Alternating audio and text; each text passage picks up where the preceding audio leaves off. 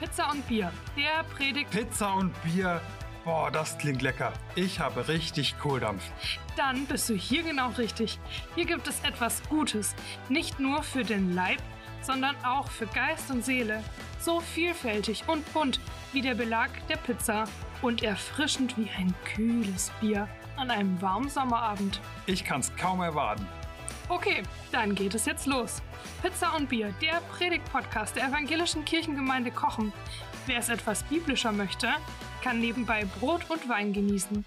Wir sagen auf jeden Fall guten Appetit und viel Vergnügen. Vergänglichkeit ist überall und wir haben sie sehr gut verdrängt. Und dazwischen drin bleibt das Warten, das Aushalten. Und ich glaube, das gehört dazu, das können wir nicht überspringen. Und ich frage mich, warum? Warum Gott? Wozu muss dieses Leben in dieser Zwischenzeit sein? Kannst du nicht einfach dein Versprechen jetzt schon einlösen? Wir sind mitten in unserer Predigtreihe Abschiedlich Leben, bei der wir uns Gedanken darüber machen wollen, welchen Einfluss das Wissen um die eigene Vergänglichkeit auf uns haben kann. Es ist ja so, das Einzige, das wir zu 100% sicher wissen, ist, dass, der, dass wir sterben. Irgendwann wird der Zeitpunkt kommen, dass wir uns aus dieser Welt verabschieden müssen.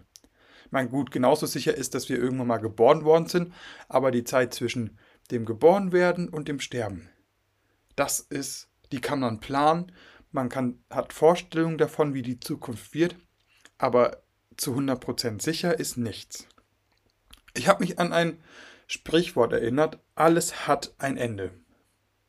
Das Sprichwort geht noch weiter, aber der zweite Teil ist für die Predigt nicht so hilfreich. Alles hat ein Ende und gerade im November wird mir das nochmal sehr viel bewusster. Es wird Herbst. Die Bäume bereiten sich auf den Winter vor. Es ist zwar erst noch alles schön, aber man merkt, die Farbenpracht, die, die Fülle wird weniger und man kann so ein bisschen sagen, die Natur in Anführungsstrichen stirbt. Es wird immer dunkler, drückender, nässer.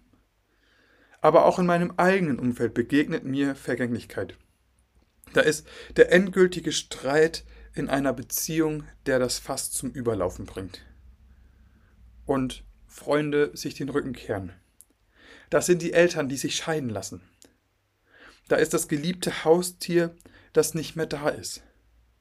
Oder es ist einfach auch nur mein Lieblingsstift oder meine Lieblingshose, mein Lieblingskleidungsstück, das so kaputt ist, dass man es nicht mehr reparieren kann. Vergäng Vergänglichkeit ist überall und wir haben sie sehr gut verdrängt. Dabei bin ich der gleichen Überzeugung von dem, was Anke letzte Woche gesagt hat dass es uns klüger, weißer und tiefer werden lässt, wenn wir uns der Vergänglichkeit des Lebens bewusst sind. Wir haben gerade das Lied gesungen, zwischen Himmel und Erde. Und oft ist das ein Lied, das an Kassamstag gespielt wird oder allgemein in der Osterzeit.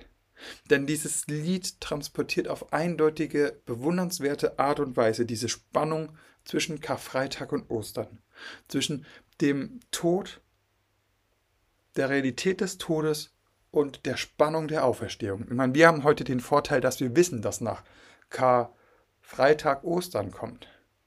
Diesen Vorteil hatten die Jünger nicht.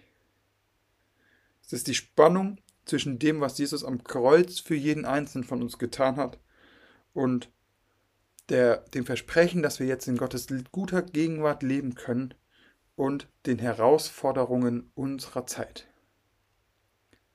Da ist diese Spannung, die erst am Ostermorgen endgültig gelöst wird.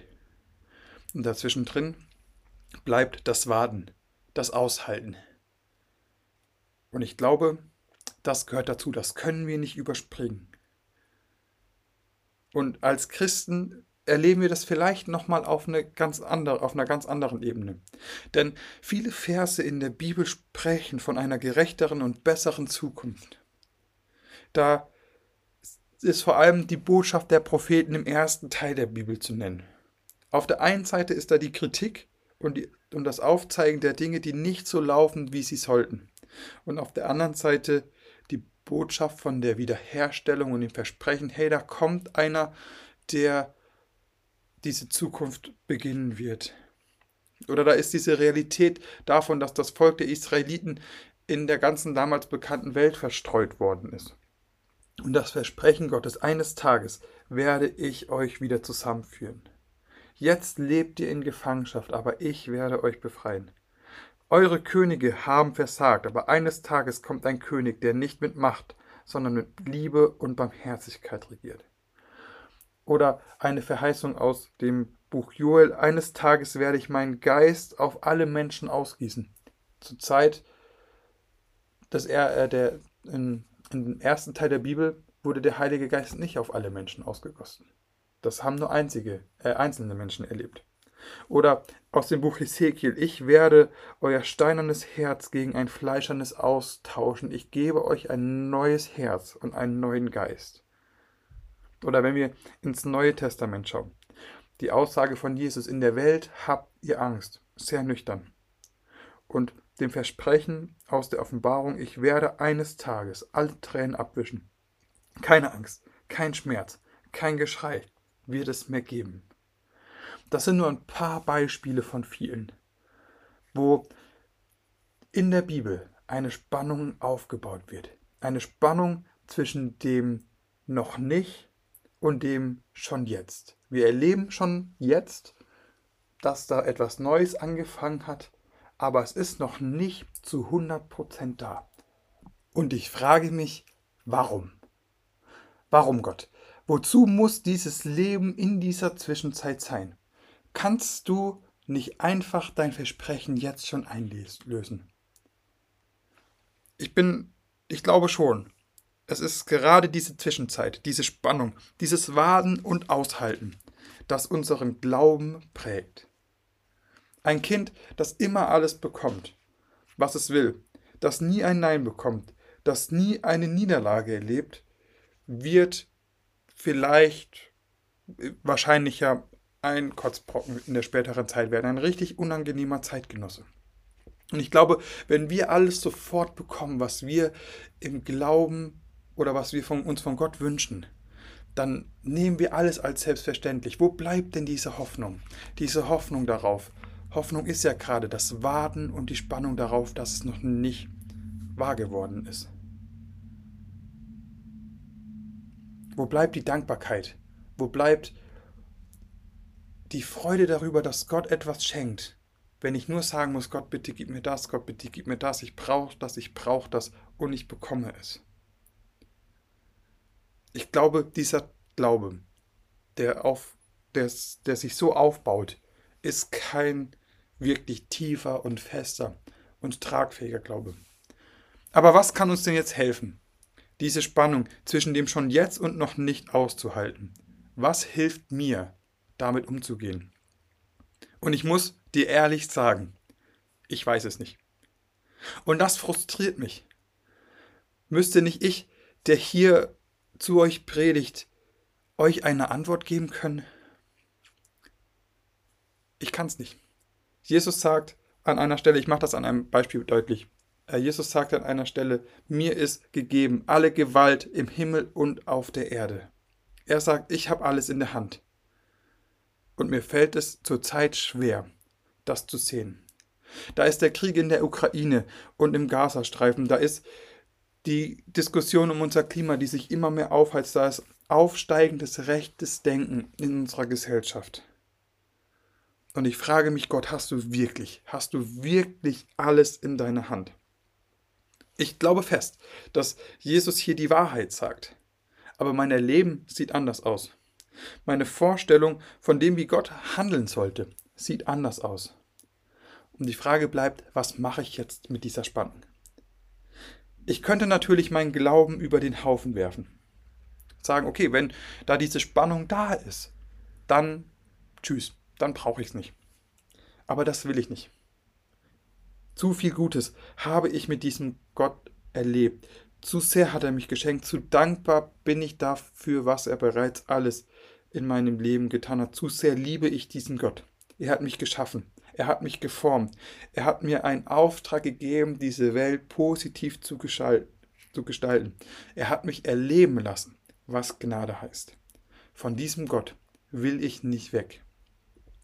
Ich könnte natürlich auch meinen Blick verschließen von all dem, was nicht läuft. Oder ich könnte mit christlichen Floskeln um mich werfen. Aber wem hat das schon jeweils geholfen, diese beiden Dinge?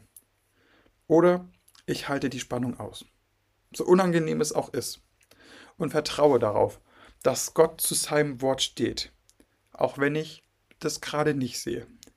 Ich erinnere mich an all die guten Erfahrungen, die ich bereits gemacht habe, und nutze diese Erinnerung als Hoffnungsanker für die Zukunft. Weil ich davon überzeugt bin, dass Gott alles in seiner Hand hält, aber nicht alles alleine regelt, sondern mir einen Gestaltungsauftrag in dieser Welt gegeben hat, mache ich genau das. Ich gestalte. Ich präge diese Welt. Ich nutze den Einfluss, den ich habe in meinem Umfeld, um auf diesen Gott Aufmerksamkeit zu machen. Nicht, weil ich alle Antworten habe, mit Fragen im Herzen. Und ich bete, Jesus, zeig mir, dass du diese Welt in deiner Hand hast und schenk mir die Erfahrung, dass du bei mir bist. Amen. Hat es dich gestärkt? Dann gib diesen Podcast gerne weiter an Menschen, denen er ebenfalls gut tun könnte. Hast du einen Verbesserungsvorschlag? Dann melde dich gerne bei uns. Möchtest du regelmäßig über Anliegen der Gemeinde informiert sein? Dann abonniere unseren Newsletter oder folge uns auf Instagram oder Facebook. Sei gesegnet und tschüss, bis zum nächsten Mal.